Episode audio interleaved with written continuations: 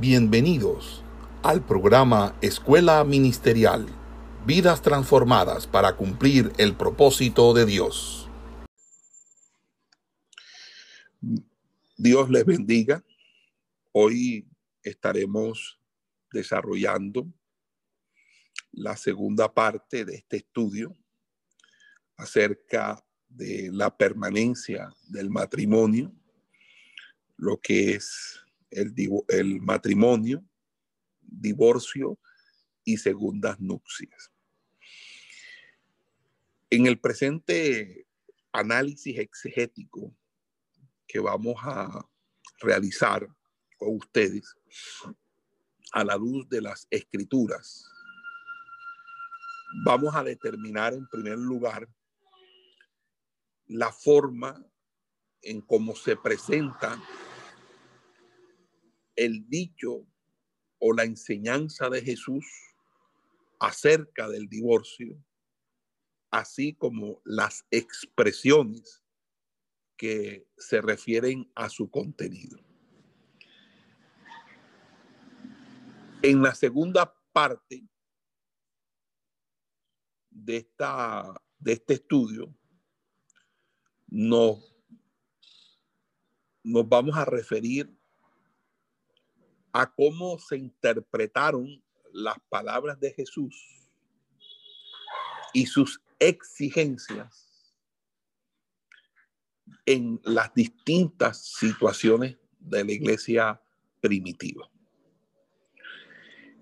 Y en la tercera parte vamos a resumir las observaciones particulares en torno a la problemática de fondo. Entonces, es obvio que en un análisis exegético comencemos haciendo una valoración de crítica textual, es decir, de, de las fuentes del texto, que viene siendo la elaboración de los, de los dichos de Jesús ubicados tanto en Lucas capítulo 16, versículo 18, en Mateo capítulo 5, versículo 32 y Marcos capítulo 10, versículo 11. En estos tres textos, atendiendo la, la tradición marcana, lucana y, y de Mateo, Jesús define que el divorcio con fines de segundas nupcias, todavía con el cónyuge vivo, es o lo define como adulterio. En Lucas 16, 18, dice, quien repudia a su mujer y se casa con otra, comete adulterio y quien se casa con la repudiada comete adulterio. Entonces aquí encontramos la definición de Lucas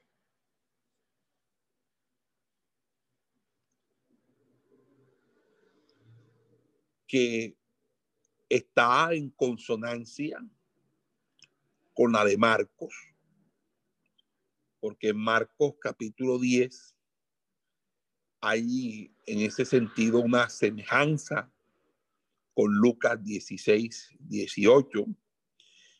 Y esta, este doblete, este texto que se encuentra, o este, esta enseñanza que se encuentra referenciada en el Evangelio de Marcos y Lucas, determina la originalidad del texto. Es decir, si Marcos y Lucas dicen que Jesús dijo eso y lo dijo de esa manera, entonces es obvio que tiene toda la veracidad o toda la credibilidad de encontrarnos con un texto que seguramente Jesús enseñó a viva voz. Pero más allá de que Jesús enseñara eh, esta, eh, esta palabra, hay una situación de contexto. Y esa situación de contexto tiene que ver con las prescripciones de la tradición eh, oral, que es la tradición que querían imponer las diferentes escuelas eh, teológicas de los fariseos eh, y saduceos en los tiempos de Jesús. Es decir, tenemos que recordar que cuando Jesús desarrolla su ministerio, ya hay al interior de Israel, de la tierra de, de Judea, una serie de enseñanzas que se habían transmitido de manera oral por los rabinos y que con ella se había inculcado al pueblo que esas enseñanzas eran enseñanzas que tenían un valor superior, quizás superior a las enseñanzas del Antiguo Testamento. El Antiguo Testamento para los, para los judíos de la época de Jesús es el Tanakh, la Torá, Neví y Ketubín nombre que representa un acrónimo que contiene estas tres partes en que ellos dividían todo el Antiguo Testamento. Pero aparte del Tanakh, ellos consentían con una transmisión oral, una tradición oral que se definía como Halaká y Hagadá, en la que la Hagadá eran los comentarios, las enseñanzas sobre las historias y las narrativas bíblicas que ofertaban u ofrecían una enseñanza espiritual o moral, mientras que el halakha eran las enseñanzas que ellos podían derivar de la interpretación jurídica de la ley mosaica. Entonces, nos encontramos aquí con una enseñanza que Jesús desarrolla dentro del marco de una halakha, de una prescripción tradicional que la ley oral judía tenía acerca de el matrimonio, acerca del divorcio y acerca del adulterio. Esta tradición oral que competía conceptualmente con lo que desarrolla el Tanakh, hacía del derecho matrimonial judío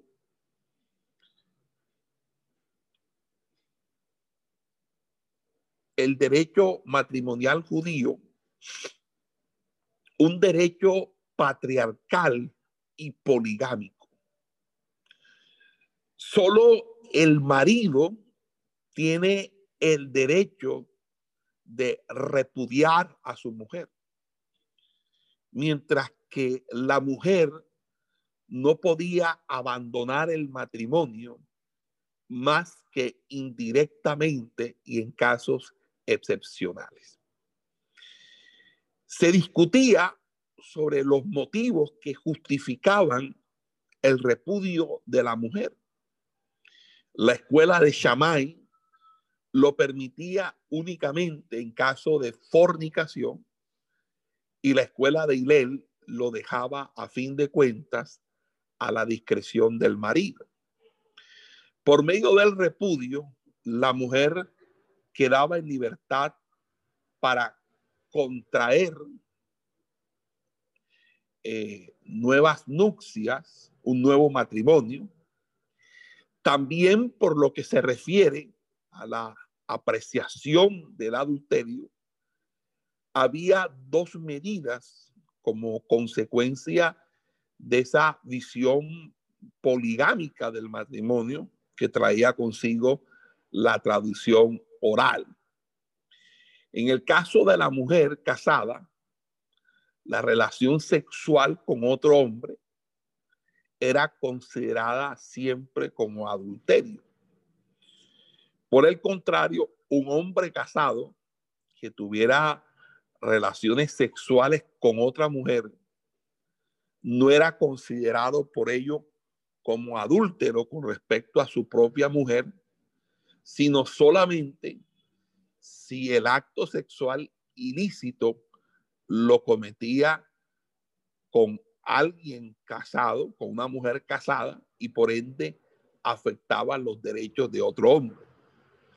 Entonces, en ese sentido, Jesús va a hacer un revuelo y va a trastocar, va a redefinir a la luz de las escrituras. Es decir, él va a recobrar el sentido y el significado original de lo que Dios había transmitido en su santa palabra del Antiguo Testamento. Y en ese orden de ideas, Jesús define como adulterio y por tanto como algo ilegítimo una conducta que según el derecho judío era legítima.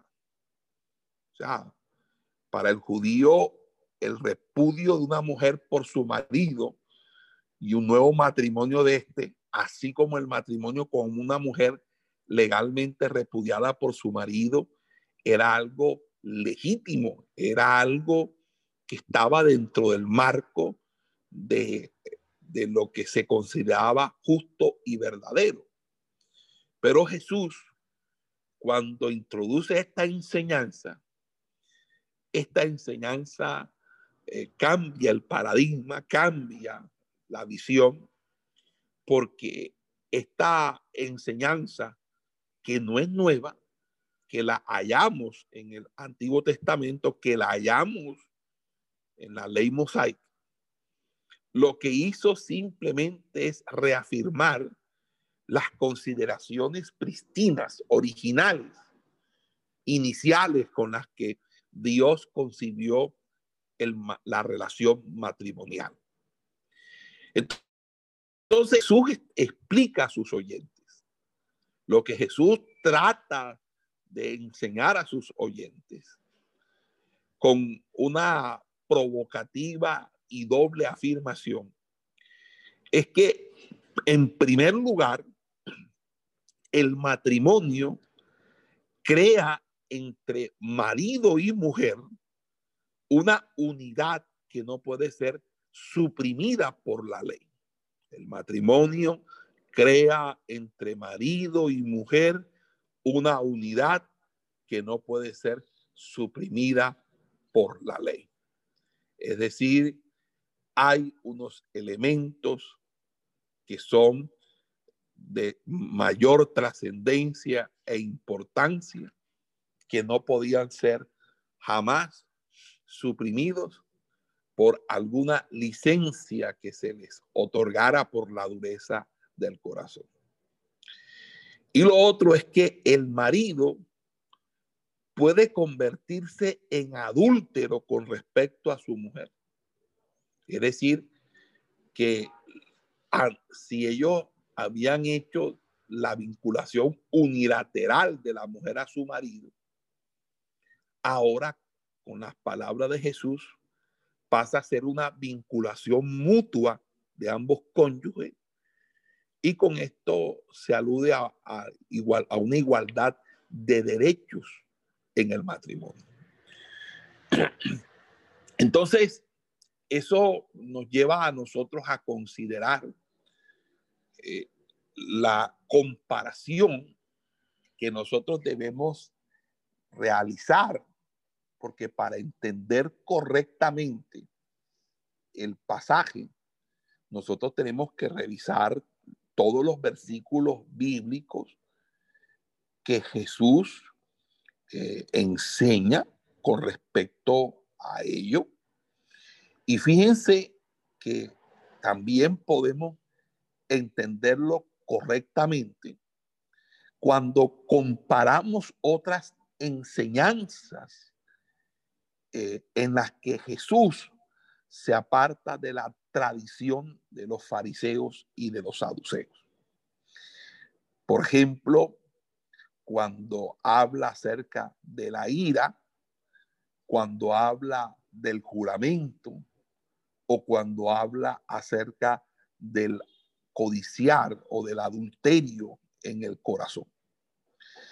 En todas estas enseñanzas, eh, Jesús sigue empleando ese lenguaje jurídico, ese lenguaje legal propio de la Torá, pero se distancia de ella para enarbolar el descubrimiento de esa realidad de la relación interpersonal, donde Dios interpela directamente al hombre y donde Jesús trata de liberar a su pueblo de ese empobrecimiento y de esa simplificación de la ley que tergiversaba no solamente el, el contenido, el sentido, el alcance, sino que dejaba la ley como algo completamente inoperante, inadmisible a los buenos propósitos de Dios. Entonces, cuando Jesús enseña acerca de estos temas, Jesús lo que está es derribando lo que los fariseos estaban tratando de enarbolar, tratar de edificar, de construir en las mentes de los judíos de la época, en el sentido de que estaban haciendo una interpretación del matrimonio de tal manera que el matrimonio carecía de la trascendencia que se le había otorgado en el libro de Génesis capítulo 2. Y ya el matrimonio era algo desechable, era algo que podía simple y llanamente de cambiar eh, de estatuto por el, por el simple capricho o la simple dureza.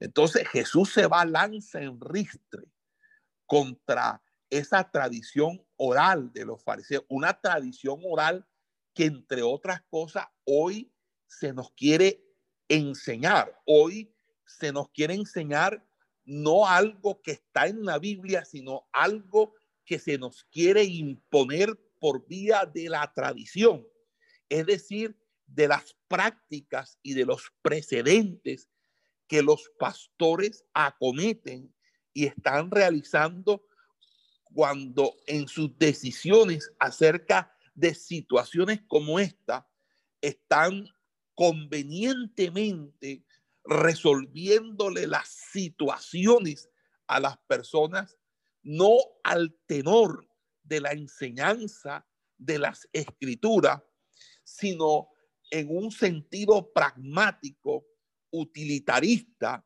tratando de congraciarse y agradar a las personas que ven resueltas de una manera facilista de una manera inapropiada sus situaciones con respecto a estos temas de matrimonio, divorcio y segundas nupcias.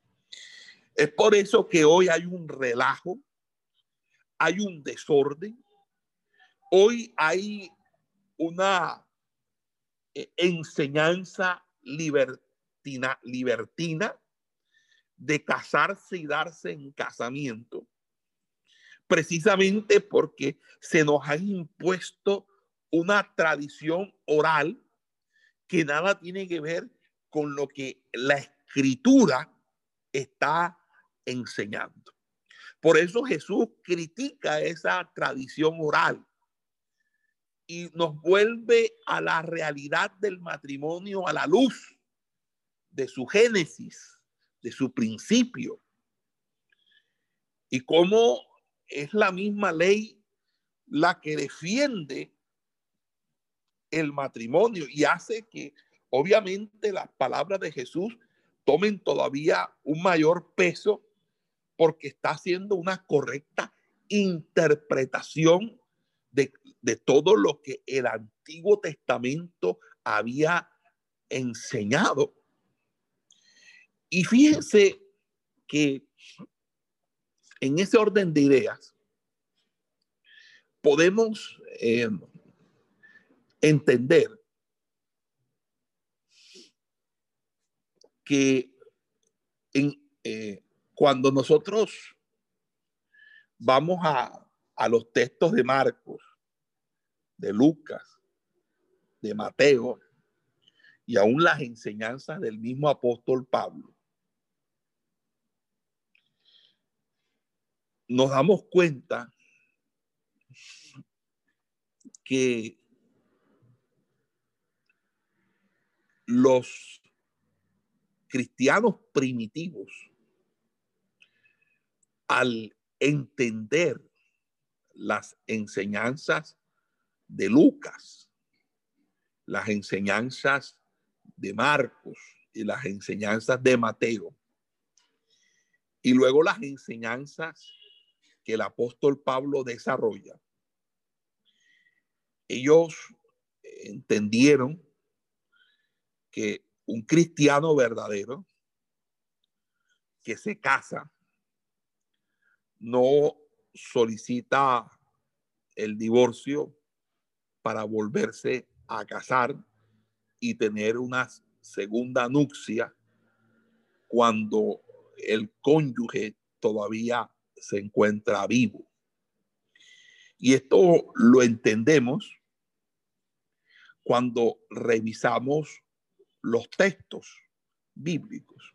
Por ejemplo, cuando uno va a Marcos capítulo 10.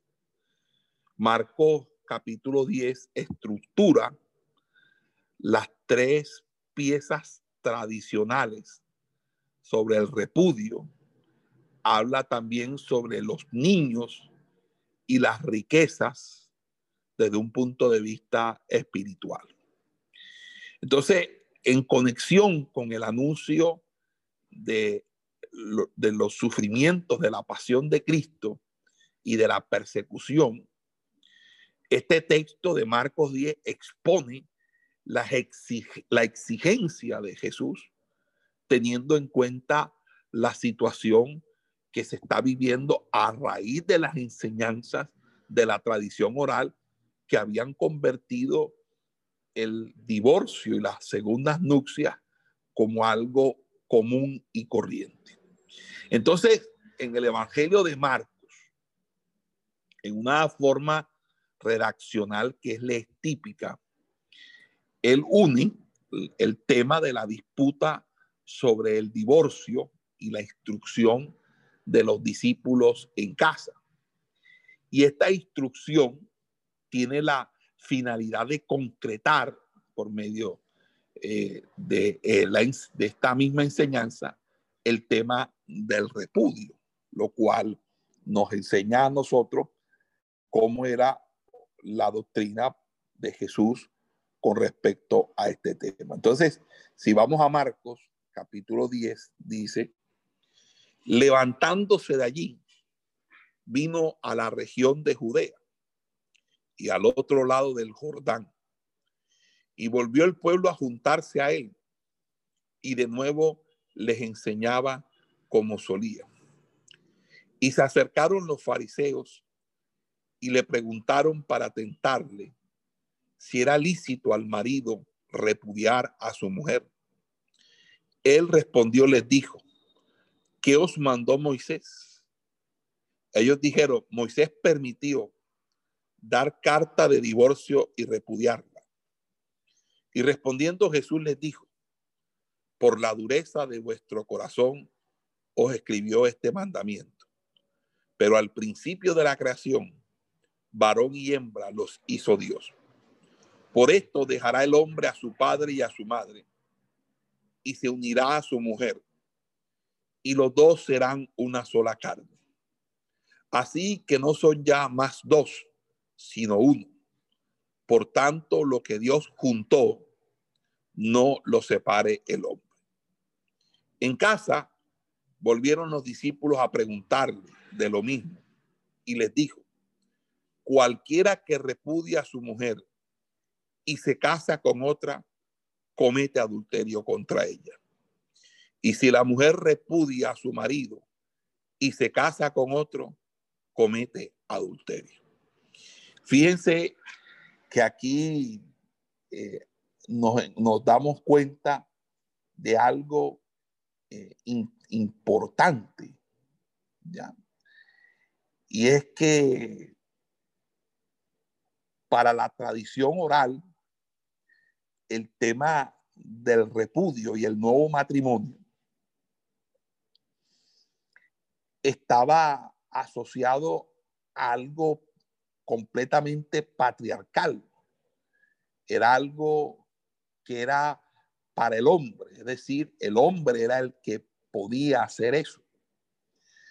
Y aquí Jesús hace algo eh, bastante revolucionario para su época, y no porque la, el Tanakh no lo dijera, sino porque la tradición oral había hecho posible que se olvidara el principio fundante de las enseñanzas acerca de este tema.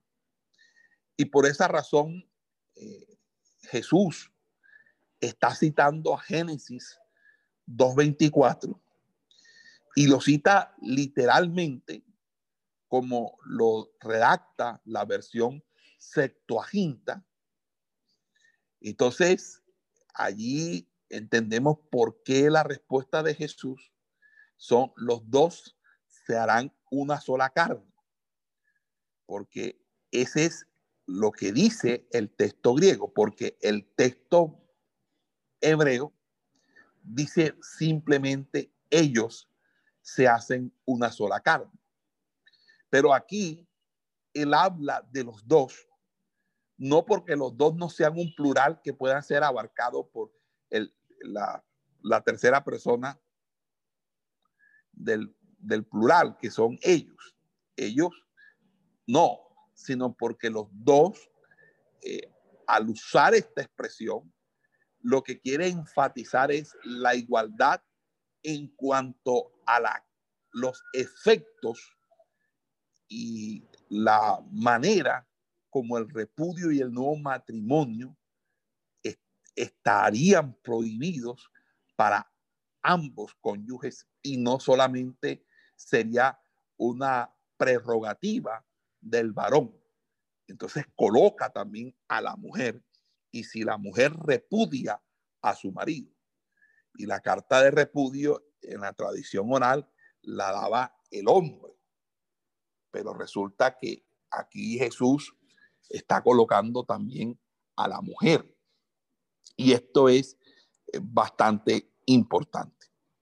Por eso Jesús está colocando esta enseñanza en, la tonalidad de todas aquellas enseñanzas en la que él eh, entiende que la tradición oral lo que ha hecho es turbia, hacer turbias las aguas de la sana doctrina tomadas del Antiguo Testamento.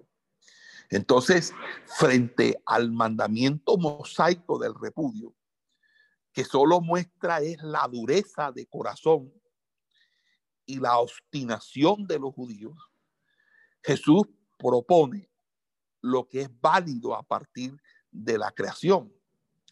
Y lo que dice es, es en Tutú, que en Génesis 2.24 se refiere a la creación de la mujer a partir del hombre.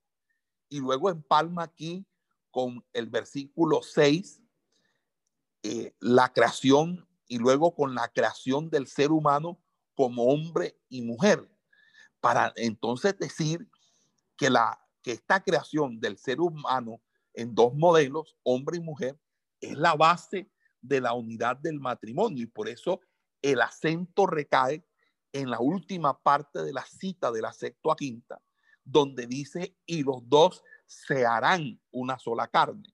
No ellos, es los dos, es decir, tanto el hombre como la, como la mujer tienen la responsabilidad, tienen la, la obligación de hacerse una sola carne. Es decir, que hay derechos mutuos y recíprocos, como también hay obligaciones mutuas y recíprocas. Por eso termina diciendo, por eso ya no son dos, sino una sola carne. Y gracias a esa combinación de citas de Génesis 1 y Génesis 2 que hace Jesús, donde obviamente se remonta a la acción creadora y, eh, este, y, y remonta a esos aspectos originales u originarios de la relación hombre-mujer a la luz de las escrituras, saca la conclusión fundamental. Es una exégesis que hace Jesús, una, yo diría que una jagará que hace Jesús, o una jalacá que hace Jesús, es decir, una, una enseñanza exegética o una enseñanza extraída luego de interpretar Génesis 1 y Génesis 2 cuando dice lo que Dios unió, no lo separe el hombre. Aquí no se trata del repudio y del nuevo, del nuevo matrimonio. Aquí lo que está diciendo es que el creador ha establecido una unidad de matrimonio y que incluso el hecho de que esa unidad del, del matrimonio se rompiese por una separación material, por una separación corporal. Eso, a la luz de las escrituras, es considerado como una intromisión en la acción divina y por lo tanto como algo no permitido al hombre por principio.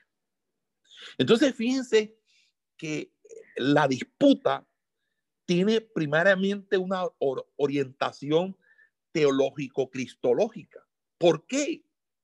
Porque frente al viejo ordenamiento que la tradición oral quería establecer dentro del judaísmo para, la, para los judíos, entonces ahora Jesús a la comunidad cristiana, tomando en cuenta los dos primeros capítulos de Génesis, va a enseñarles y a instruirles frente a la instrucción del judaísmo, a la comunidad cristiana, se les instruye en una defensa de la naturaleza y las exigencias del matrimonio, tal como eh, se habían presentado en un principio o en el principio.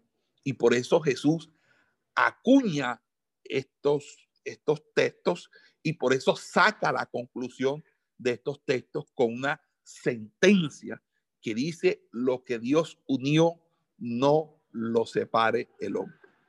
Entonces, las consecuencias que se siguen para la comunidad en la escena eh, es eh, lo que añade los, los discípulos eh, lo que añade el texto de Marco cuando ya hay una nueva escena donde ya no están ante la multitud, sino que ya están en una casa. Es decir, están en alguna casa, no dice en qué casa, están en una casa y están solamente los discípulos a puerta cerrada, los doce con Jesús, y le preguntan y le, y le vuelven a preguntar lo mismo para ver si él les aclava, aclaraba algo o les decía algo adicional o simplemente para ver si habían entendido lo que él les había dicho.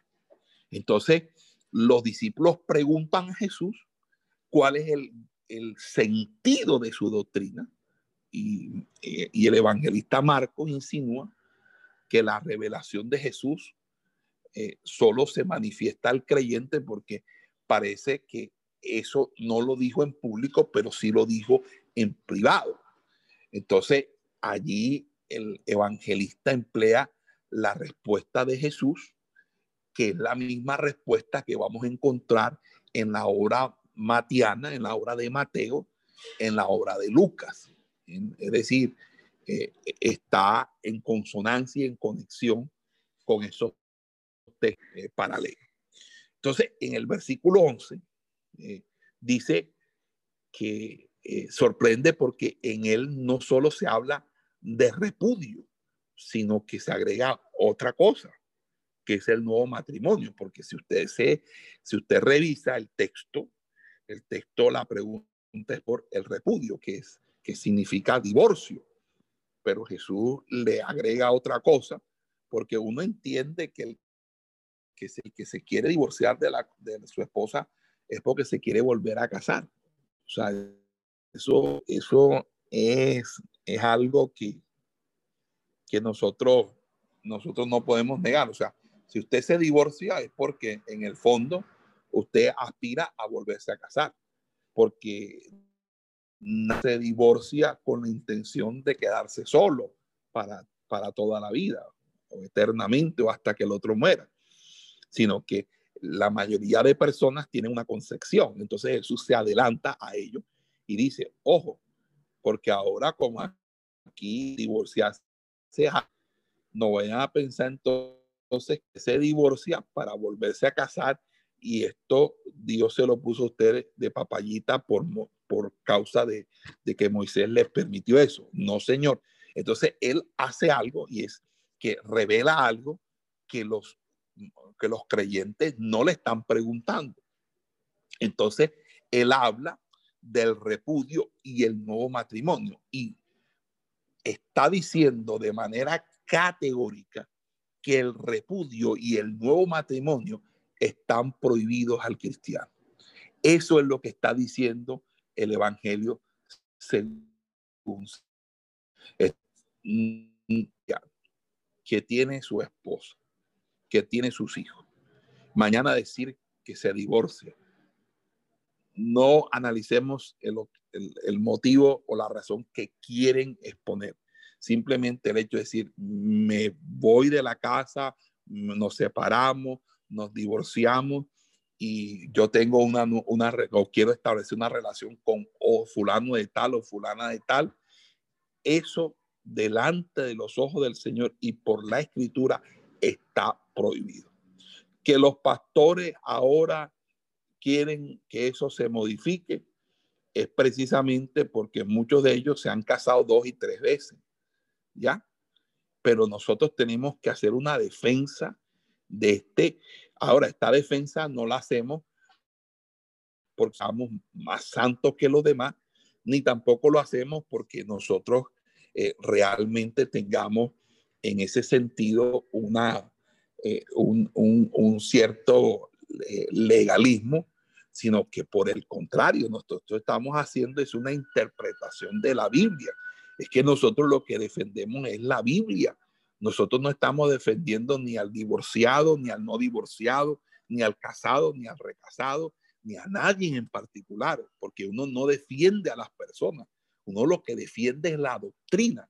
Y cuando usted defiende la, la doctrina, es independiente a quienes estén implicados, sea que el implicado sea un hijo mío, sea un, un pariente mío, un amigo mío. Yo debo tomar es la palabra, porque entonces tendríamos que hacer la ley a la medida de cada una de nuestras relaciones y tener una ley especial para nuestros hijos, para aplicarle a nuestros hijos unas cosas y otras no, y a nuestros sobrinos igual y a nuestros amigos igual pero no, aquí nosotros somos todos iguales ante la ley de Dios y tenemos que tener en cuenta eso porque estamos acabando con la poca justicia que había en la iglesia. La iglesia ha deteriorado el concepto de la justicia de tal manera que hoy cada quien hace lo que se le da la gana, cada quien hace lo que bien le parezca. Las personas no tienen sometimiento, ni sujeción, ni obediencia. No hay respeto alguno a la autoridad. Hay un desorden. Las iglesias están en un desorden, en una inmoralidad y los pastores son inmorales, desordenados y están llevando a la condenación a muchas personas que han tenido tropiezos, fracasos, pueden ser antes de conocer al Señor, pero no se les da la orientación, no se les, no se les habla acerca de, de, de lo que enseña la palabra de Dios. Y esto es claro, mis amados hermanos. Entonces, allí dice que en ese sentido, eh, la mujer también va a decir, se le prohíbe el repudio del marido y el nuevo matrimonio. Y esta ampliación muestra que esta enseñanza va a ser entendida por la iglesia primitiva como un mandamiento que debía cumplirse al pie de la letra y que precisamente por eso debía ser basado a esas nuevas circunstancias. Pero fíjense, aquí hay que tocar principalmente dos problemas que se nos van a presentar. Por uno, la redacción de la obra de Mateo y el significado de la cláusula sobre la, la fornicación que es el tema de Mateo 19, versículos del 3 al 9. Ahora, en comparación con Marcos, sorprende ahora el nuevo planteamiento, porque ya eh, la pregunta que hicieron en Marcos fue diferente. En Marcos le preguntaron a Jesús si era lícito al marido repudiar a su mujer. Pero ahora los fariseos le preguntan, le preguntan si uno puede repudiar a su mujer por cualquier motivo. Entonces, fíjense que la respuesta que Jesús da también se aparta, se aparta de la estructura en, en cómo se confeccionó la pregunta, que, lo, eh, que es lo mismo que sucede en Marcos 10. Jesús responde enseguida aludiendo a la, a, la voluntad de Dios en la creación, de, o sea, decir, a lo que Dios estableció en Génesis 2, y propone como consecuencia la unidad inderogable del matrimonio. O sea, Dios es definido expresamente como creador y la cita que él hace de Génesis 2.24 aparece en boca del mismo Dios. Entonces, si Dios es creador y Dios habla en Génesis 2.24, significa entonces que Dios establece eso como el decurso natural de las cosas. Entonces, estos cambios quieren poner en claro que en el orden de, la creación se plantea la voluntad de Dios. Entonces, es decir, si Dios creó esto y Dios estableció esto es porque así es la voluntad de Dios. Pero fíjese, los fariseos argumentan por el contrario, aludiendo eh, al mandamiento del repudio. Y Jesús rechaza la objeción interpretando Deuteronomio 24.1 como una concesión que se opone a la intención originaria de Dios. Por eso es que él va a decir, pero al principio no fue así. ¿Ok? Y mediante este cambio, la ley del repudio queda supeditada al orden de la creación. El mandamiento del repudio es simplemente una concesión y como tal tiene en el orden de la creación la medida de su interpretación. Entonces, también a diferencia de Marcos, Mateo une esta enseñanza sobre el repudio directamente con la disputa y eh, si aquel se convierte en respuesta a la pregunta formulada al principio por los fariseos. Es decir, si por cualquier motivo. Entonces Jesús da aquí como, como también lo, lo hace en otro texto que es Mateo 15, una explicación que está dentro de los mismos términos legales de la, de la, de la Torá. ¿Ok? Él dice eh, en, en, esta, dice eh, que esta nueva explicación que da se va a oponer a toda la, la explicación que las escuelas de Hillel y Chamay daban sobre este tema. Entonces, en ese sentido, nosotros nos vamos a encontrar aquí con una, con una, eh, con algo que se puede comparar a lo que yo les mencioné de Mateo 15. Oíste que fue dicho, más yo digo, lo que quiere decir que él se va a oponer a la tradición judía, pero al hacerlo lo hace apelando a la voluntad de Dios que él colige, que él deriva del acto creacional. Entonces, eh, entonces la disputa eh, tiene en Mateo una función teológico-hermenéutica. Entonces, el orden de la creación aparece como el criterio de interpretación de la ley. A partir de aquí, la enseñanza de Jesús puede presentarse como una interpretación más correcta de la voluntad de Dios. Vamos a hacer un, pequeño...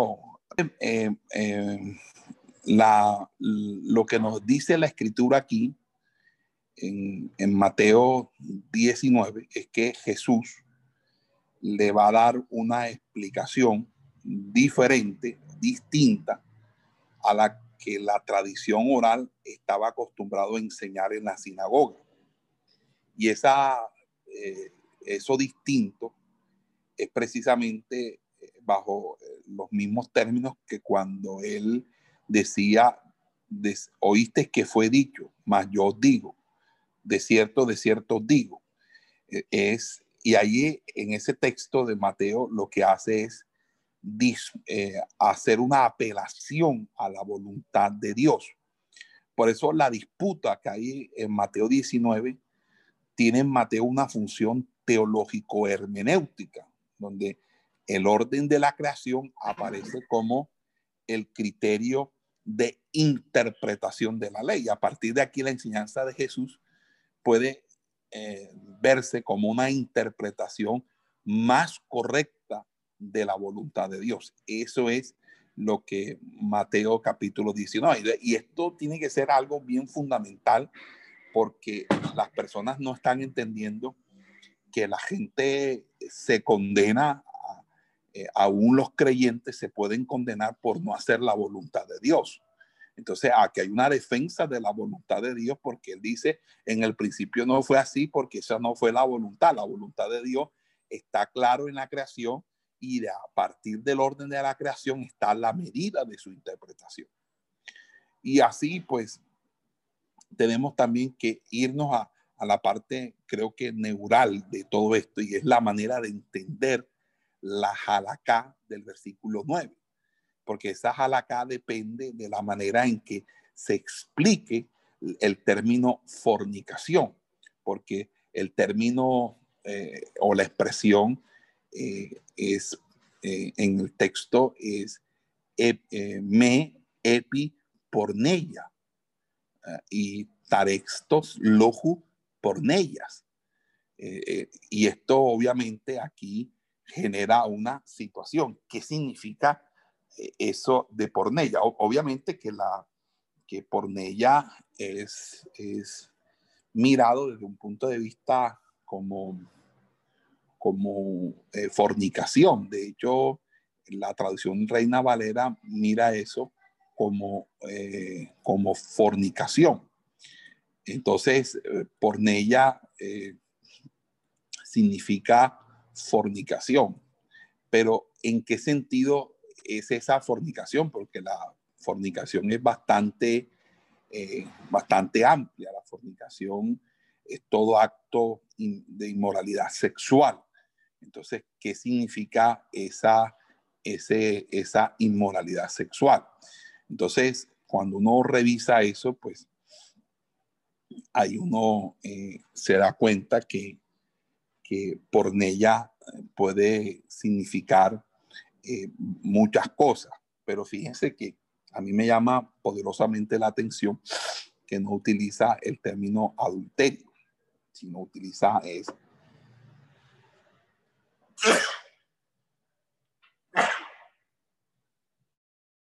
es fornicación. Y cuando eh, utiliza ese, ese, ese término de, de, fornicación o de pornella, eh, hay, una, eh, hay una, por así decirlo, una, una gama amplia de, de, ¿cómo se llama?, de significado que puede tener esa, esa palabra, que es la palabra eh, pornella. Entonces, en ese orden de ideas, eh, la fornicación o la pornella, eh, que es un término polisémico, es decir, una palabra que tiene en la Biblia varios significados, puede ser relaciones sexuales, todo tipo de inmoralidad, o cualquier desviación sexual. Pero básicamente eh, yo quiero llamar la atención a que eh, esa palabra puede significar un pecado sexual de un soltero. O sea, para los judíos, una persona desposada, es decir, comprometida, eh, solamente podía terminar esa relación con un divorcio, es decir, para terminar la relación antes de la boda. Y, y esto lo interpretaban porque la pareja, no está, la, la pareja no está casada y el divorcio es algo que se tramita antes de la boda y principalmente como una costumbre judía. Y era encontrar que la mujer había sido mancillada antes de la consumación del matrimonio el caso de José que iba a dejar a María porque estaba embarazada. José suponía que María había estado con otro hombre y de ahí surgió su embarazo y que él no era el padre de esa criatura. Y por lo cual eh, José, para no difamarla, para no infamarla, que eso le podía ocasionar la muerte a María, él la, planeó dejarla secretamente para que le diera, mira, si iba a casar con María, la dejó embarazada. Y eh, en ese sentido, pues, el, en ese sentido, pues, eh, José actuó de esa manera. Entonces, fíjense eh, que el castigo era eso, la muerte. Si nosotros vamos a Deuteronomio, vamos a Deuteronomio, Deuteronomio capítulo 22.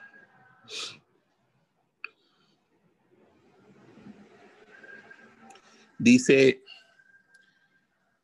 Deuteronomio capítulo 22 y el versículo 22 dice así. Eh, si fuere sorprendido alguno acostado con una mujer casada con marido, ambos morirán el hombre que se acostó con la mujer y la mujer también. Así quitarás el mal de Israel. Pero fíjate, a la mujer que habían sorprendido en, en, el pleno acto de adulterio que la trajeron a Jesús, trajeron a la mujer, pero no al hombre. ¿Por qué? Porque la tradición oral había cambiado eso. Había entonces puesto a la mujer eh, a la mujer, había puesto a la, a, la mujer eh, bajo, esa, bajo esa sola culpabilidad, es decir, la mujer, eh, a la mujer sí la iban a pedrear. ¿Y dónde estaba el hombre? Porque si la sorprendieron en adulterio era porque estaba con un hombre. ¿Qué pasó con ese hombre? Entonces dice, si hubiera una muchacha virgen, verso 23, desposada con alguno y alguno la hallare en la ciudad y se acostara con ella, entonces los sacaréis a ambos a la puerta de la ciudad y los apedrearéis y morirán. La joven porque no dio voces en la ciudad y el hombre porque humilló a la mujer de su prójimo, así quitarás el mal de medio de ti. Mas si un hombre hallar en el campo a la joven desposada y la forzare aquel hombre acostándose con ella, morirá solamente el hombre que se acostó con ella. Mas a la joven no le harás nada, no hay en ella culpa de muerte, pues como cuando alguno se levanta contra su prójimo y le quita la vida, así es en este caso.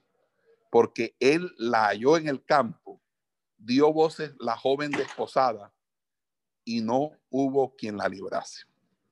Cuando algún hombre hallare a una joven virgen que no fuere desposada y la tomare y se acostare con ella y fueren descubiertos, entonces el hombre que se acostó con ella dará al padre de la joven 50 piezas de plata y ella será su mujer por cuanto la humilló y no la podrá despedir, es decir, no podrá divorciarse no podrá echarla en todos sus días. ¿Ok? Esa es la, la, lo que nos enseña ahí el texto en Deuteronomio capítulo 22, eh, ¿verdad? Del 22 al 29. Entonces, cualquier pecado sexual de un soltero que fuera un atentado a la consumación de los esponsales, a la consumación de, del matrimonio de esponsales, de prometidos, era una pornella. También era pornella una relación sexual entre parientes, como es el caso de Levíticos 18, eh, Levíticos 18, vamos a Levíticos 18, donde ahí se establece Levítico 18, las relaciones eh, prohibidas o los actos de inmoralidad prohibidos. Entonces, si usted revisa el versículo, capítulo 18, versículo 16, ahí dice la palabra del Señor de la siguiente manera. La desnudez de la mujer de tu hermano no descubrirás. Es la desnudez de tu hermano. La desnudez de la mujer y de su hija no descubrirás. No tomarás la hija de su hijo, ni la hija de su hija, para descubrir su desnudez. Son parientas, es maldad. No tomarás mujer juntamente con su hermana, para hacerla su rival, descubriendo su desnudez delante de ella en su vida. Dice también, dice ahí la escritura dice ahí también la escritura, el texto. Entonces, en Levíticos 16, 18, una relación sexual entre parientes eh, es un acto de pornella, porque estaba prohibido eh, y era es la cuestión del el incesto, por ejemplo, que se acomete en una relación, en una relación que es obviamente incestuosa una relación entre parientes cercanos es algo incestuoso. También cualquier actividad sexual fuera del matrimonio, como la homosexualidad, la zoofilia, relaciones con animales, el adulterio, la prostitución. En pocas palabras, la palabra pornella eh, eh, es una expresión bastante amplia. ¿Qué es lo que se establece o dice eh, la Biblia allí en esto, y es que hay dos términos. El término pornella, griego, significa fornicación, pero también hay otra que dice moigeia, moigeia, en griego, que es eh, uno dice salvo por causa de adulterio sino salvo por causa de fornicación. Y Cristo usa intencionalmente eh, esta expresión de forma separada para que así eh, la, la escritura quede registrado que básicamente él no se estaba refiriendo a, al adulterio como, como esa excepción, sino a la pornella y a lo que significa esa eh, pornella.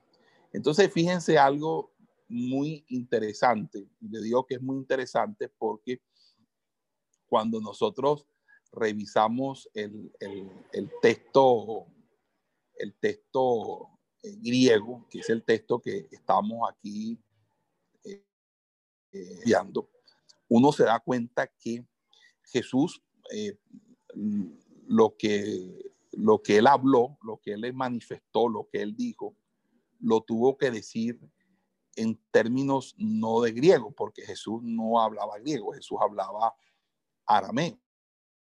Entonces, eh, bastante y es qué fue lo que Jesús dijo cuando lo dijo en el momento, es decir, eh, qué fue lo que el, el, el Señor eh, dijo en su momento.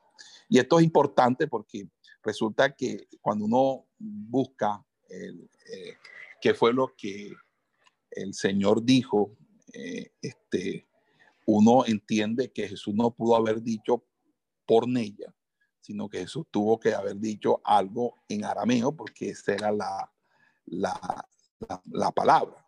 Que, entonces, aquí nosotros tenemos entonces que buscar cuál era la palabra que Jesús utilizó. La palabra posiblemente que Jesús haya utilizado, que es la palabra eh, en aramea, tuvo que ser, eh, eh, porque vuelvo y repito, es Jesús hablaba en arameo. Entonces Jesús tuvo que utilizar la palabra zenut. y zenut designaba propiamente un acto inmoral, sexualmente inmoral, pero que se deriva de un matrimonio inválido. Eh, en ese sentido, eh, eh, lo que quiere decir eso es que Jesús habla de, el divorcio en un sentido peculiar, pues los judíos no tenían la palabra equivalente a, este, a este, término y en ese sentido tampoco eh, utilizaban el término eh, adulterio o en el sentido de, perdón, en el sentido eh, griego, sino en un sentido arameo, que es la palabra senut. Y senut se menciona en la literatura rabínica como aquellos matrimonios dentro de ciertos grados de parentesco prohibidos por la ley mosaica, pero también a cualquier situación que invalidaba el matrimonio. Entonces, la palabra griega por fornicación, usada en el texto de Mateo eh, y Mateo 19 y Mateo 5, debe ser, debe ser la palabra senut. Y, es la, y, y esta palabra la, la aplica Pablo al matrimonio inválido de un cristiano en Corintio con la viuda de su propio padre, es decir, el, caso de Primera de Corintios capítulo 5.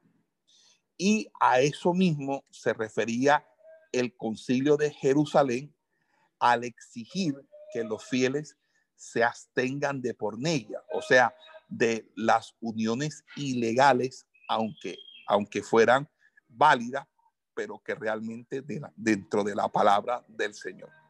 Entonces, es cierto que la palabra griega que aparece en la, traducción es pornella y que su significado también puede incluir cualquier acto sexual ofensivo, incluido el adulterio, y de ahí se agarran muchos para justificar sus nuevos matrimonios. Pero no tienen en cuenta que un término polisémico o de diversos significados no se le puede dar todos sus significados en el mismo texto. Entonces, el hebreo es un idioma mucho más preciso que el griego cuando se trata de calificar conducta, así que la palabra que empleó el Señor para decir fornicación fue cenut. Cenut. En muchos versos del Antiguo Testamento, esta se emplea en sentido espiritual cuando el pueblo dejaba al Señor y se iba en pos de dioses ajenos, estableciendo relaciones ilícitas, que es fornicando o prostituyéndose tras otros dioses. En arameo, así como en el hebreo del Antiguo Testamento y en griego, no existe la palabra esposa para designar a la mujer casada, sino simplemente la palabra mujer. Entonces, la palabra mujer indica tanto a la esposa como a cualquier mujer con la cual un hombre podía, podría convivir, es decir, eh, en concubinato o fornicación. Por lo tanto, cuando Jesús restableció la indisolubilidad del matrimonio, agregó la expresión restrictiva que se refería a una unión inválida a fin de evitar toda ambigüedad para gente que, eh, en esa, que vivía en esa clase de matrimonio y podría aprovechar la indisolubilidad del vínculo para continuar viviendo con una relación ilegítima. Entonces, los dos párrafos mencionados, si se quiere conservar el sabor arameo del texto original, podría traducirse de esta manera. Quien quiera que repudie a su mujer, si no se trata de una unión inválida, se hace causa de que se comete adulterio con ella. Mas yo digo, quien repudia a su mujer, salvo el caso de una unión inválida y se casa con otra, comete adulterio. Y fíjense, hoy en día algunas, algunos textos han estado haciendo el cambio.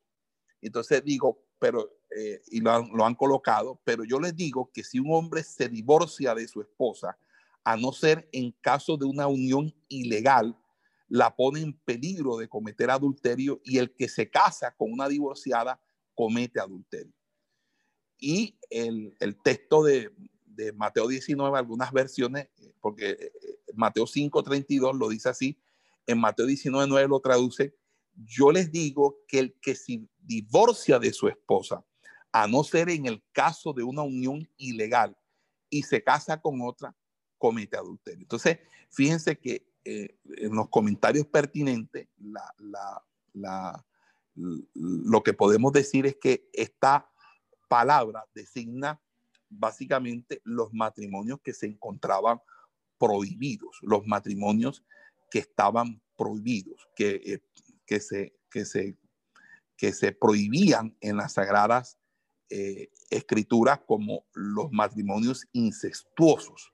Ahora, la palabra pornella se usa en ese sentido en Primera de Corintios 5.1, de cierto, cuando dice, de cierto se oye que hay entre vosotros fornicación y tal fornicación que sería de vos, entre vosotros pornella y tal pornella, cual ni aún se nombra entre los gentiles, tanto que alguno tiene la mujer de su padre.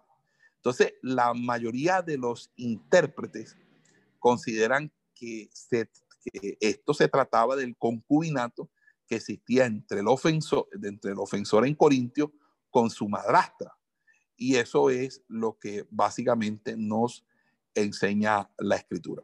Entonces, teniendo en cuenta estos argumentos presentados, concluimos que el término traducido del arameo al griego como pornella se refiere a aquellos eh, matrimonios prohibidos y que por lo tanto no, no, son, eh, y por lo tanto deben romperse. Por ello, la cláusula de sección, en lugar de autorizar el divorcio y, y las segundas nupcias, lo que hace es anular los matrimonios prohibidos y las uniones ilegales. Eso es lo que básicamente eh, se, se, se, establece. Ahora, haciendo un poquito de exégesis con esto, aquí encontramos que eh, eh, la palabra pornella también la vamos a encontrar en Hechos capítulo 15. Eh, y, en ese sentido, pornella es un matrimonio no permitido entre parientes. Objetivamente no se trataría de una excepción, en la que estuviera permitida la ruptura de un matrimonio válido, sino la separación mandada por la ley de los matrimonios que eran ilegítimos.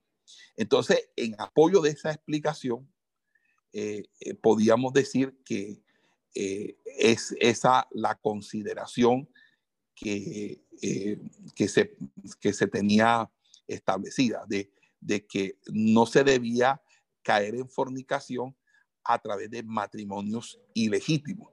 ¿Cuáles son los matrimonios ilegítimos? los matrimonios ilegítimos son las uniones que no pueden realizarse. Eso básicamente era una una, algo que, que, se, que claramente se, se podía establecer. Entonces, queda, queda, tiene más sentido eso porque es obvio. Si yo voy a decir que el matrimonio es indisoluble, entonces si alguien que está en una relación de estas prohibidas puede decir, bueno, nos casamos y ya, ya después que nos casemos nadie nos puede decir absolutamente nada. Entonces Jesús dice, salvo que sea precisamente por esa pornella, por esa pornella. Entonces, eso es lo que eh, quiere decir. Ahora, pornella también significa cuando alguien se casa y no encuentra a su mujer eh, eh, virgen.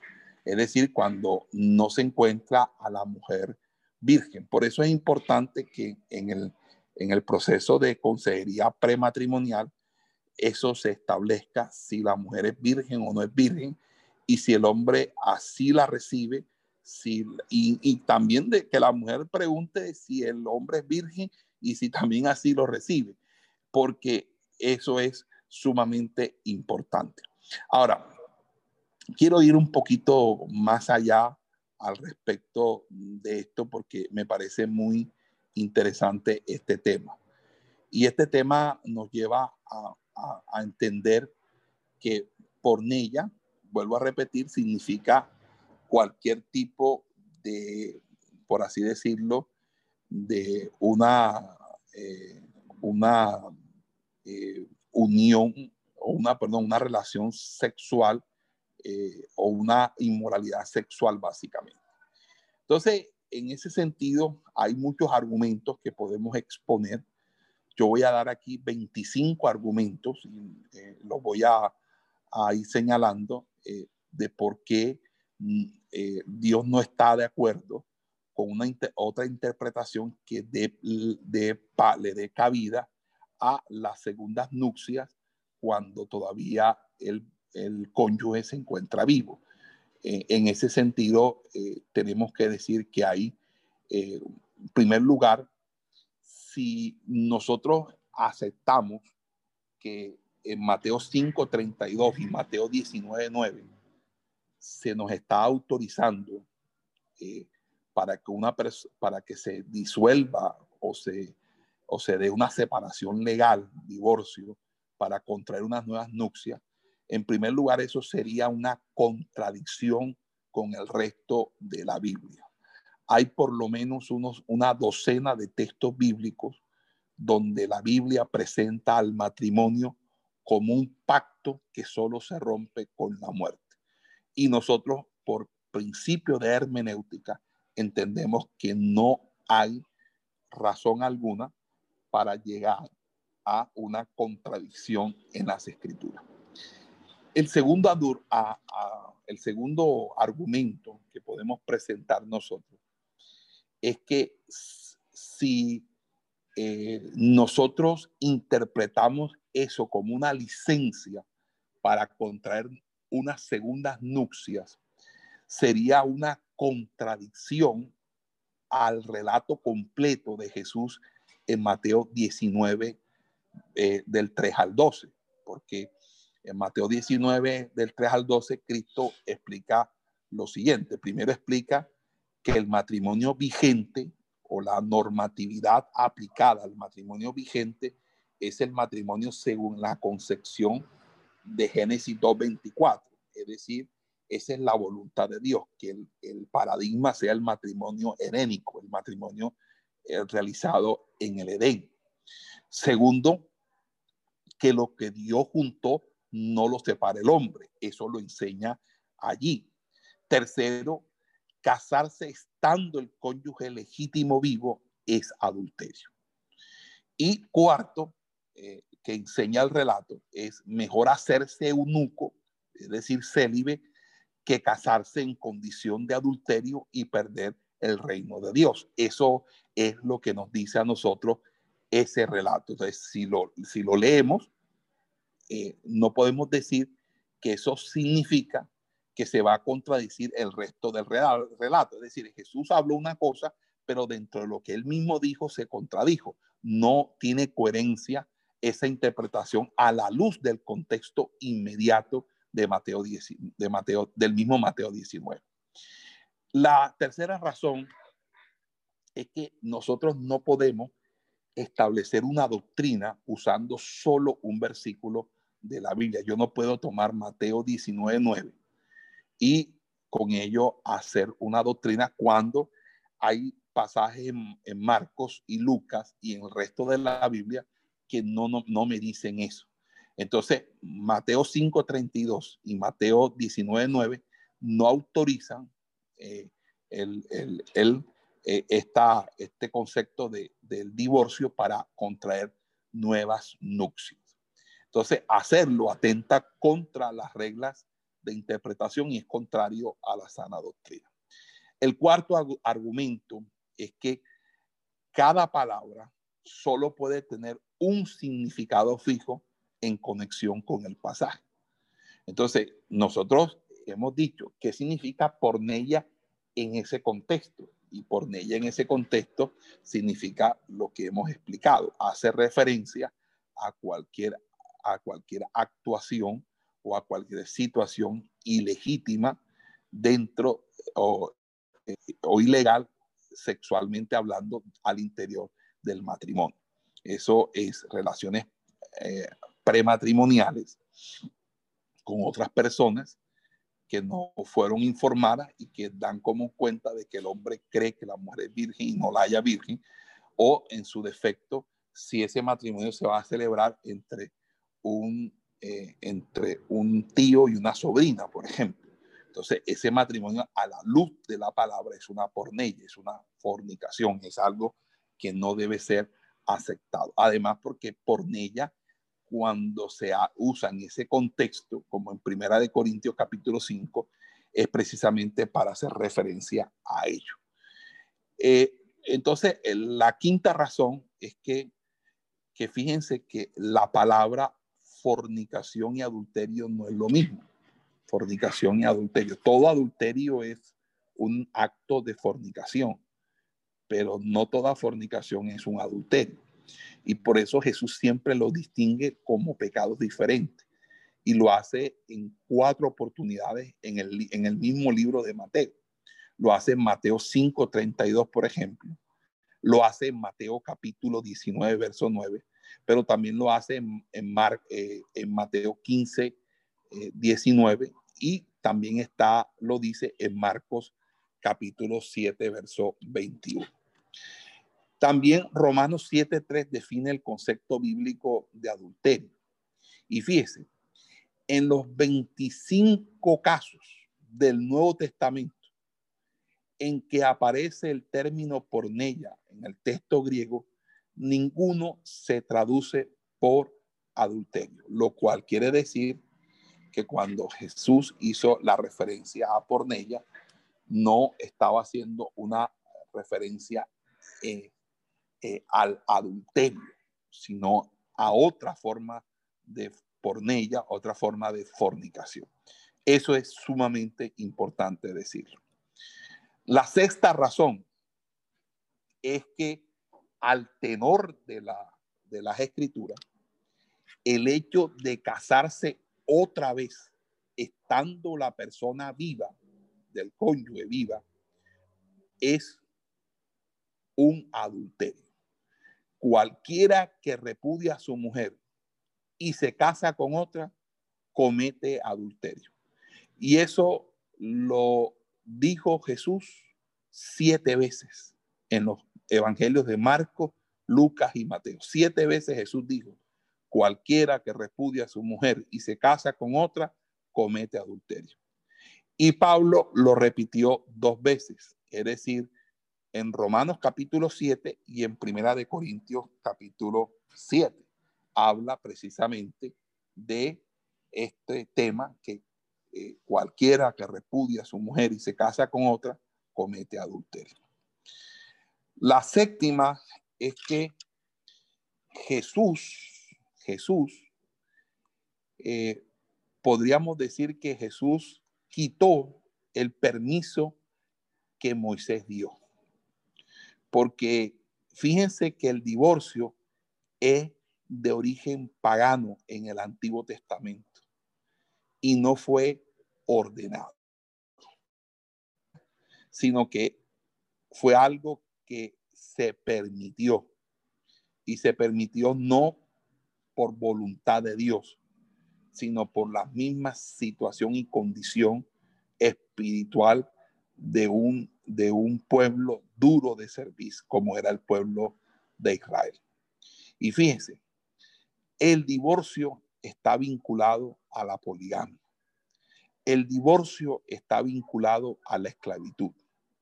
El divorcio dice que es permitido por rebeldía, es decir, por dureza de corazón.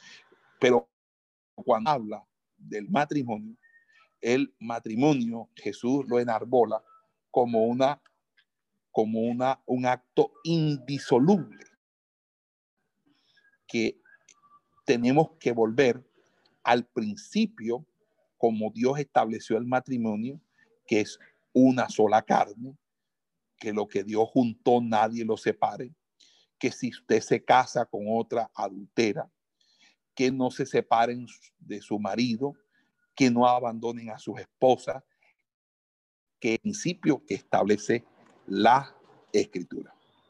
La otra razón es que Cristo dijo que pocos recibirían y practicarían su enseñanza sobre el matrimonio, el divorcio y las segundas nupcias.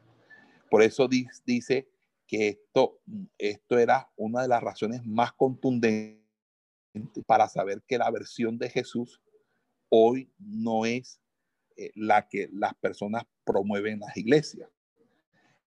Las maestrías van en contra de la palabra de Jesús única y exclusivamente porque eso les merma la, la, la membresía en la iglesia.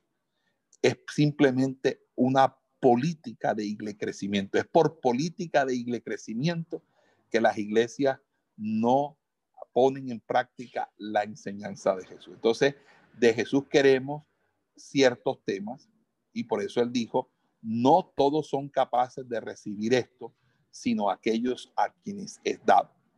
Y entonces ahí leemos, pues hay eunucos que nacieron así del vientre de su madre, hay eunucos que son hechos eunucos por los hombres y hay eunucos que a sí mismos se hicieron eunucos, eunucos por causa del reino de los cielos. Entonces, si se lee con honestidad estos versículos y se compara con la situación que se está ah, hablando anteriormente, entendemos que la conclusión lógica es que muy pocas personas aceptarían, estando en esa condición, esa situación, precisamente la enseñanza del Señor. Lo otro es que eh, así las cosas cuando nosotros eh, hablamos de fornicación, eh, nosotros entendemos que fornicación es un término polisémico, decía, es un término que tiene varios significados en la Biblia, y yo no le puedo dar el significado eh, al término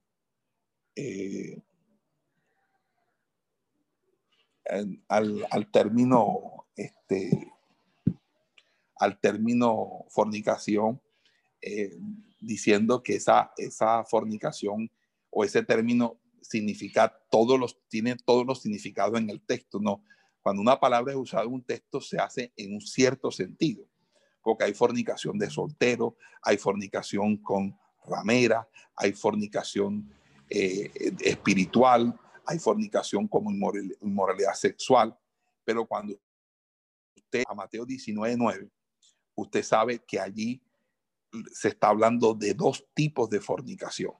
Se está hablando de la fornicación de esponsales, que es eh, el, el, ¿cómo se llama?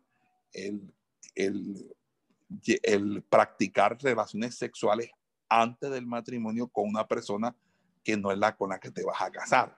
Esa es la fornicación de esponsales. Y la otra es la llamada fornicación de uniones inválidas, como es el incesto, como es la bigamia, como es el concubinato, como es la homosexualidad.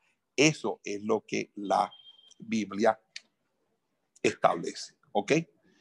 También eh, podemos entender otra razón y es que la que hay solo una razón para que una persona pueda volverse a casar y dice la Biblia que es con la muerte.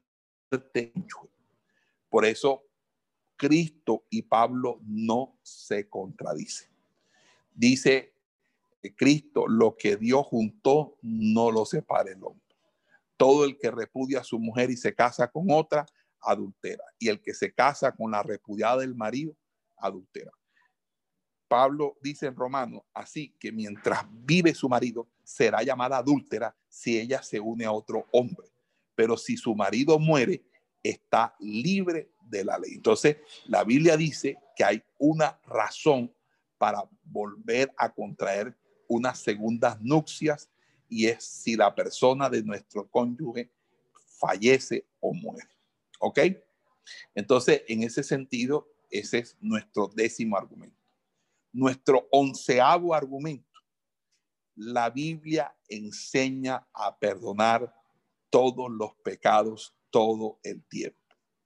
La Biblia dice, entonces, si el pecado, entre comillas, si esto fuera por infidelidad, entonces significa que la infidelidad acaba el matrimonio porque dentro del matrimonio no habría capacidad de perdón ni de restauración del matrimonio. Entonces usted llega a una pareja que hay un caso de infidelidad, usted dice, bueno, la Biblia dice que como la infidelidad es causal de divorcio, divorciense y cásense de nuevo. Eso no es admisible a la luz de las escrituras. La Biblia enseña a perdonar y a restaurar. Y es muy maldiciente, es muy mal, es un mal decir que los pastores nosotros le apostemos, le juguemos o estemos a favor de la, que la gente no pueda resolver sus problemas matrimoniales, sino que apelemos a que la gente se separe. Si es así, lo que se va a venir es una avalancha de divorcios en la congregación y obviamente la pérdida de toda credibilidad frente a esa situación. El otro tema, el otro argumento es que precisamente Jesús proclamó el poder del perdón, de la misericordia y la fe para regenerar al culpable de infidelidad o adulterio en el matrimonio. Por eso Jesús a la mujer sorprendida le dijo, ni yo te condeno, vete y no peques más, porque quien esté sin pecado sea el primero en arrojar la piedra. Entonces, eh, dijo eh, por eso Cristo le, dijo a, la gente de su época, dijo, les aseguro que los recaudadores de impuestos y las prostitutas van delante de ustedes hacia el reino de Dios. Eso lo dijo el Señor Jesús y eso fue una palabra bastante eh, que fue tomada como una ofensa por, por parte de los religiosos de su.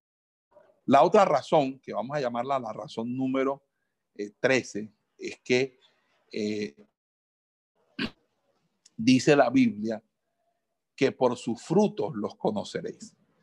Entonces, cuando una persona tiende a, divorciarse para volverse a casar, eso lo que nos da a entender a nosotros que esa persona sufre por muchos motivos, ¿verdad? Todo árbol bueno da frutos buenos pero el árbol malo da frutos malos. Entonces, si esa persona no puede gobernar su hogar porque su hogar lo termina perdiendo, entonces esa persona pues es una persona inestable, no es marido de una sola mujer y lo que genera este tipo de situaciones es, es agresividad, ira, depresión, ansiedad, soledad, eh, violencia, chisme, alcoholismo en algunos casos, rencor.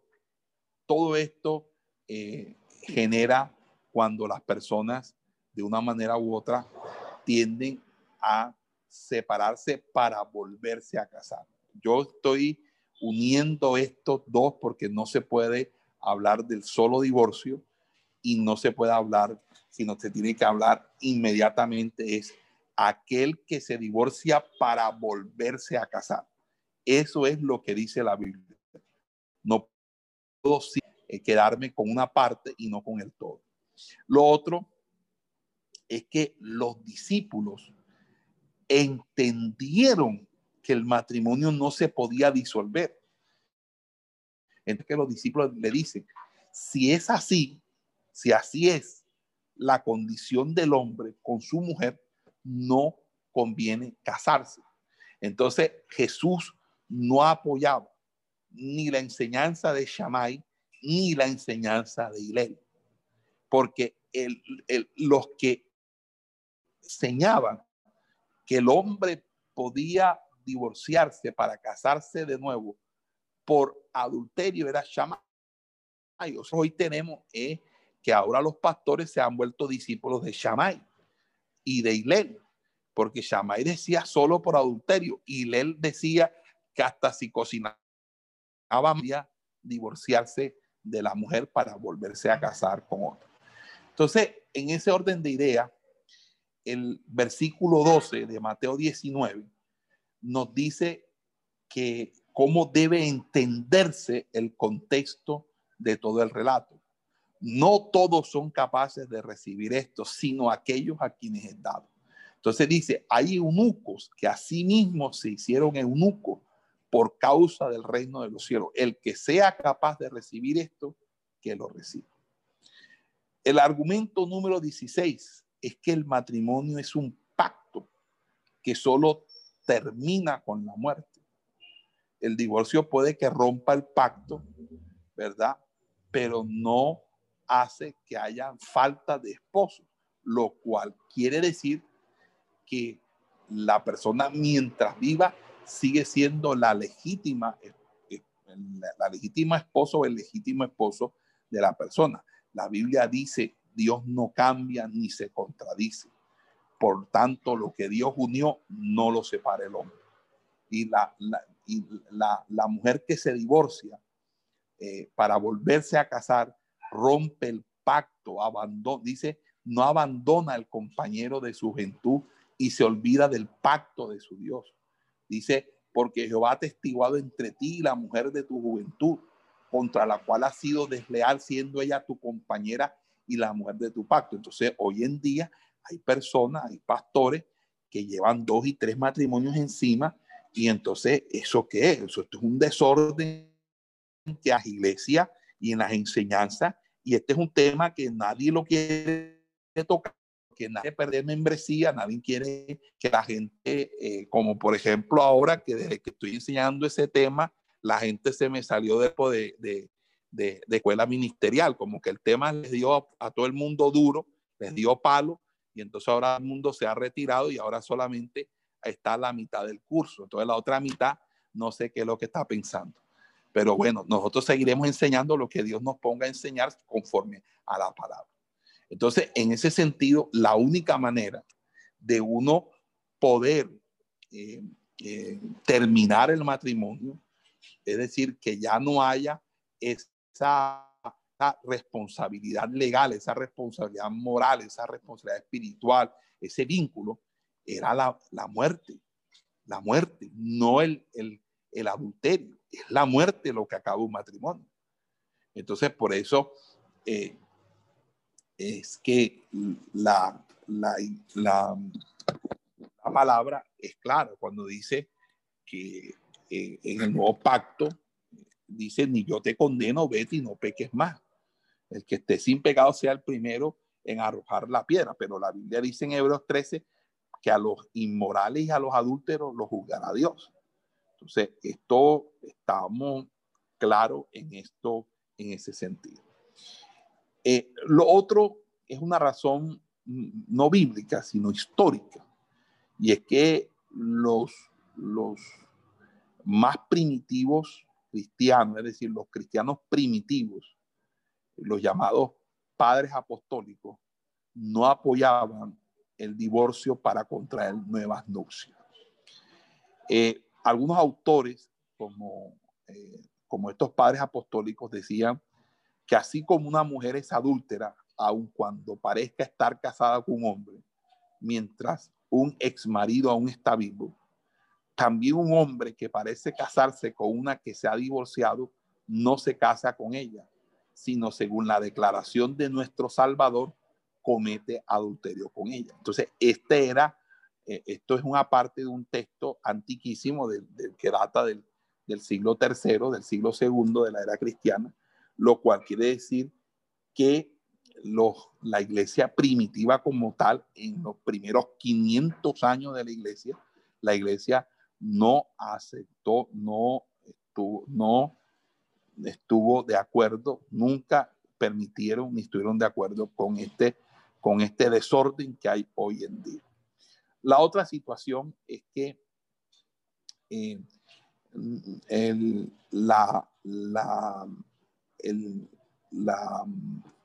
la, tendencia a, a, a, al, a las nuevas nupcias, a divorciarse para contraer una nueva nupcia, es una doctrina humanista, es una doctrina texto por inferencia, y quien hizo eso fue eh, Erasmo de Rotterdam.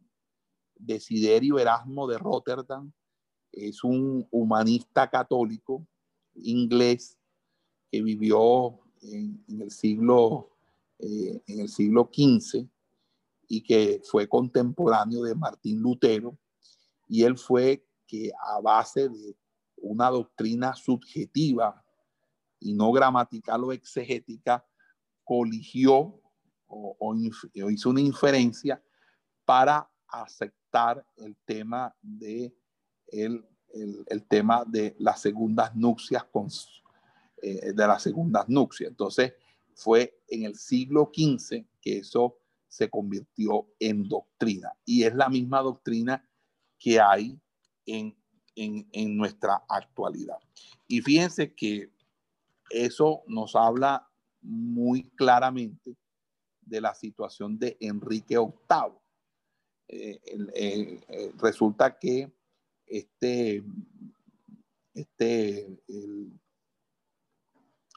el Desiderio Erasmo de Rotterdam era una persona que era eh, contemporáneo de Enrique VIII. Y él eh, fue un rey de Inglaterra en la época de, Erasmo de Rotterdam. Y eh, Enrique VIII se casó seis veces.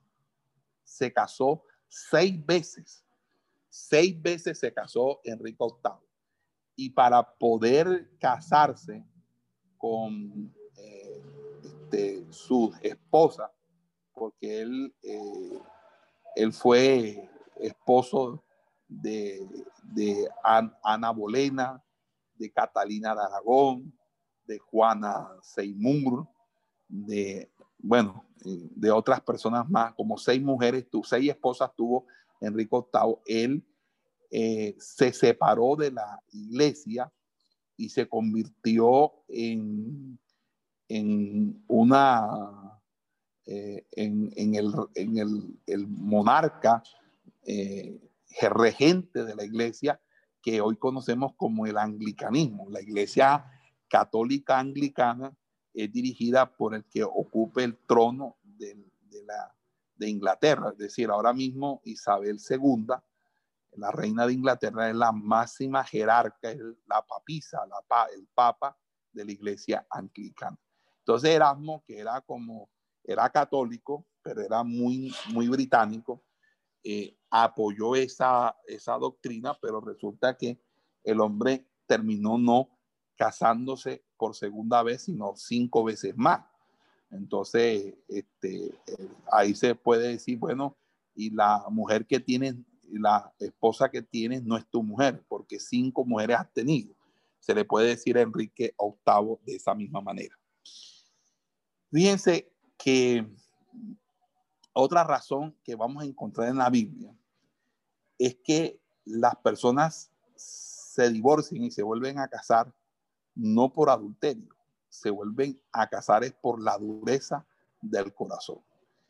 ¿Qué es un corazón endurecido? Un corazón endurecido bíblicamente es un corazón lleno de incredulidad. Es un corazón que ya no es de carne, es decir, que ya no es sensible, sino es un corazón insensible. Es un corazón rebelde. Es un corazón obstinado. Es un corazón desobediente. Bajo esa premisa es aquel corazón que ha determinado en resistirse a obedecer la palabra de Dios. Y lo que hay hoy en día es el mayor acto de rebelión y desobediencia contra Dios, que es precisamente esta doctrina que se está enseñando.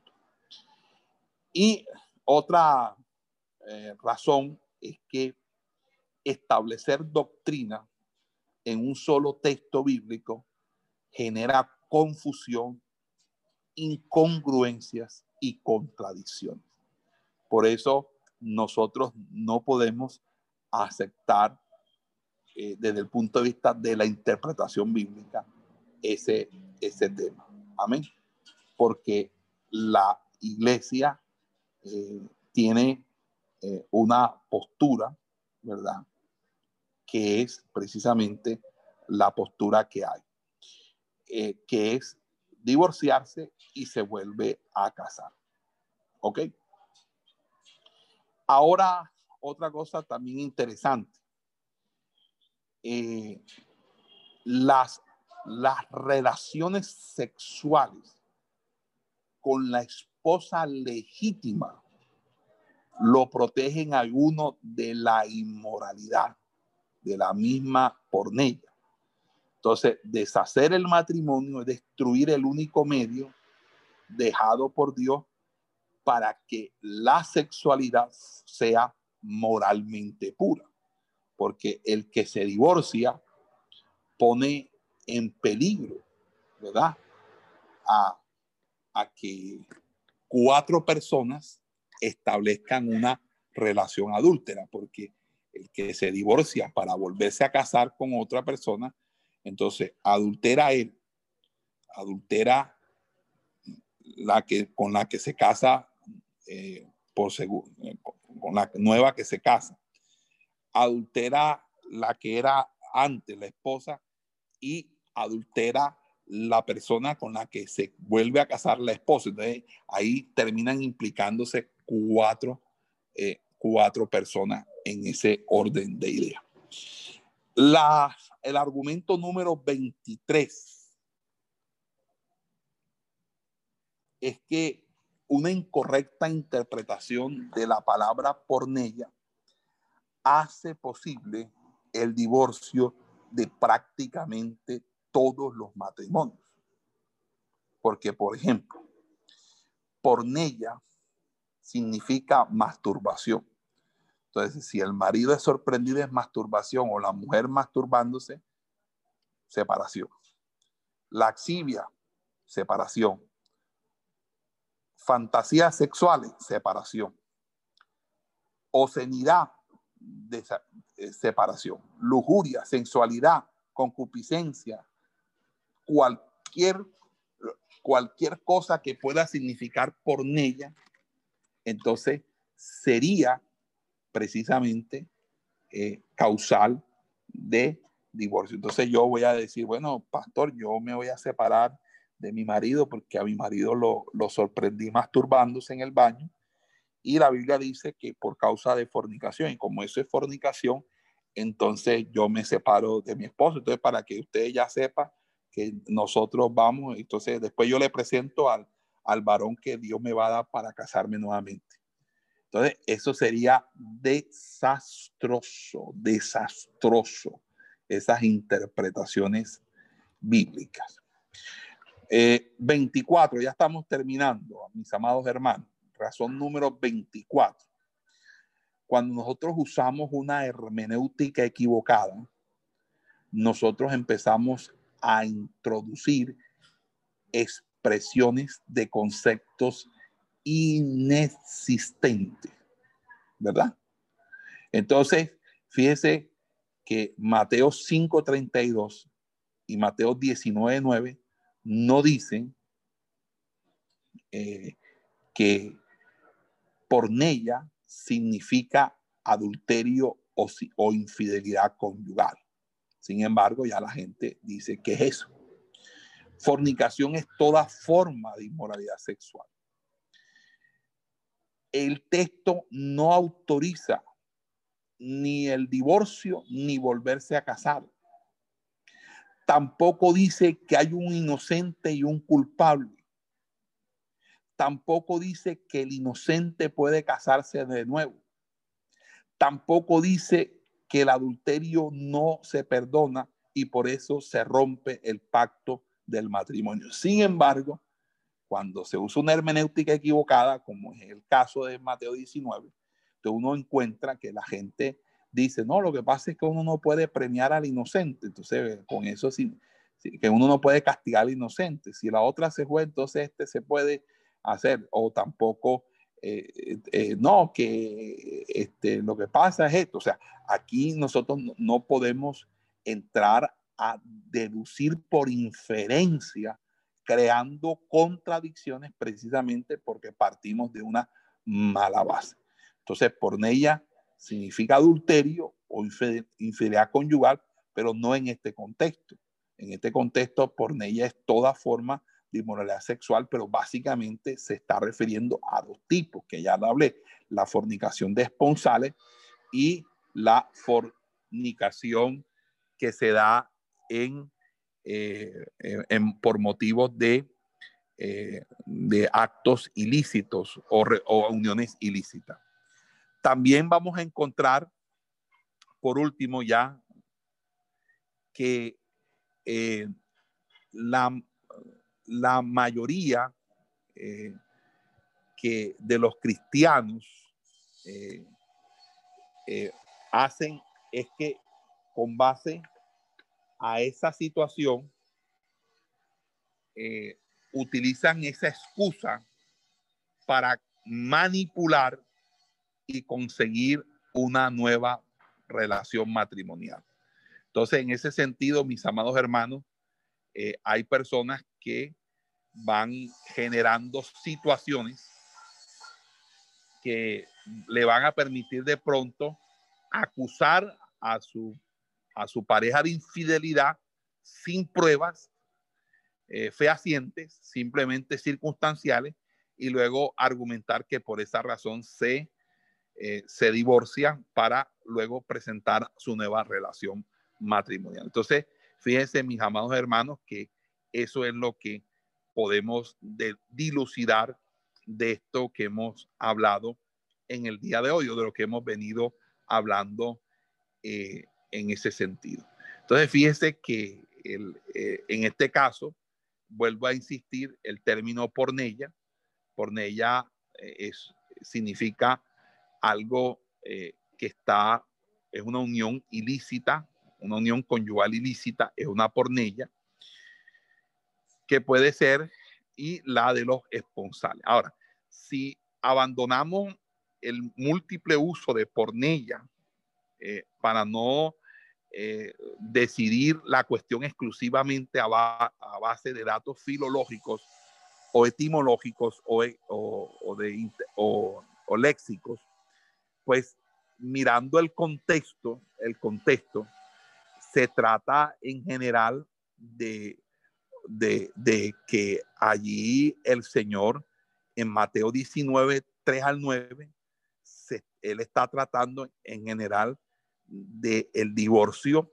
no de la separación subsiguiente a un matrimonio no permitido. Entonces, en ese sentido, nosotros estamos hablando aquí eh, claramente que lo que el Señor ha querido establecer, independientemente a las enseñanzas de la escuela de Hillel y Shammai, era que el matrimonio primeramente es indisoluble, que el matrimonio no puede ser dado por cualquier motivo o por cualquier razón, y que además de eso, el matrimonio eh, tiene un, una, un, un ideario que está ligado a la voluntad de Dios que se establece en el Edén y que bajo esa premisa el matrimonio bajo el nuevo pacto adquiere la dimensión no de la ley mosaica, sino la del Edén.